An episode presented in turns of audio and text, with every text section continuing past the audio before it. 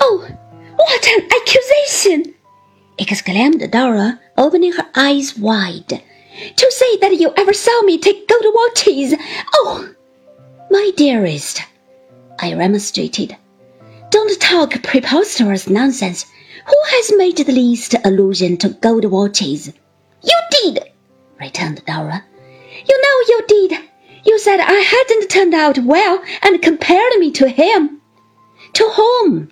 I asked. To the page, sobbed Dora. Oh, you cruel fellow! To compare your affectionate wife to a transported page! Why didn't you tell me your opinion of me before we were married? Why didn't you say, you hard-hearted thing, that you were convinced that I was worse than a transported page? Oh, what a dreadful opinion to have of me! Oh, my goodness!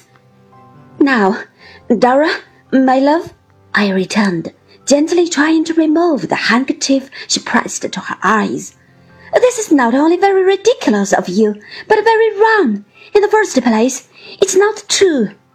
You always said he was a storyteller, sobbed Dora, and now you say the same of me. Oh, what shall I do? What shall I do?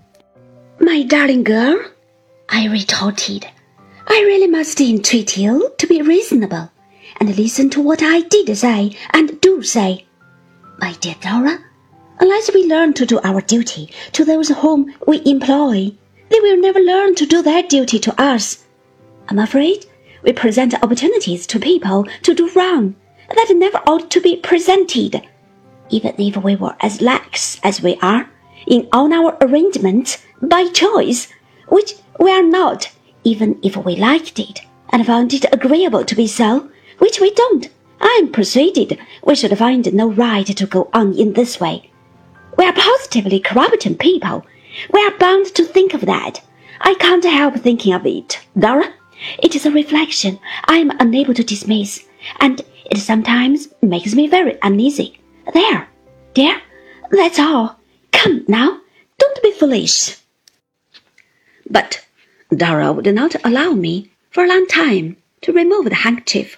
She said, sobbing and murmuring behind it, that if I was uneasy, why had I ever been married? Why hadn't I said, even the day before we went to church, that I knew I should be uneasy, and I would rather not, if I couldn't bear her? Why didn't I send her away to her aunt at Putney or to Julia Mills in India? Julia would be glad to see her and would not call her a transported page. Julia never had called her anything of the sort. In short, Dora was so afflicted and so afflicted me by being in that condition that I felt it was of no use repeating this kind of effort, though never so mildly, and I must take some other course. What other course was left to take? To form her mind? This was a common phrase of words which had a grave and a promising sound, and I resolved to form Dora's mind.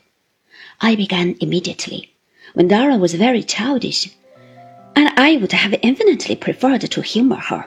I tried to be grave, and disconcerted her and myself too. I talked to her on the subjects which occupied my thoughts, and I read Shakespeare to her and fatigued her to the last degree. I accustomed myself to giving her, as it were quite casually, little scraps of useful information or sound opinion, and she started from them when I left them off as if they had been crackers. No matter how incidentally or naturally I endeavored to form my little wife's mind, I could not help seeing that she always had an instinctive perception of what I was about and I became a prey to the keenest apprehensions. In particular, it was clear to me that she thought Shakespeare a terrible fellow. The formation went on very slowly. I pressed Traddles into the service without his knowledge, and whenever he came to see us, exploded my minds upon him for the edification of Dora at second hand.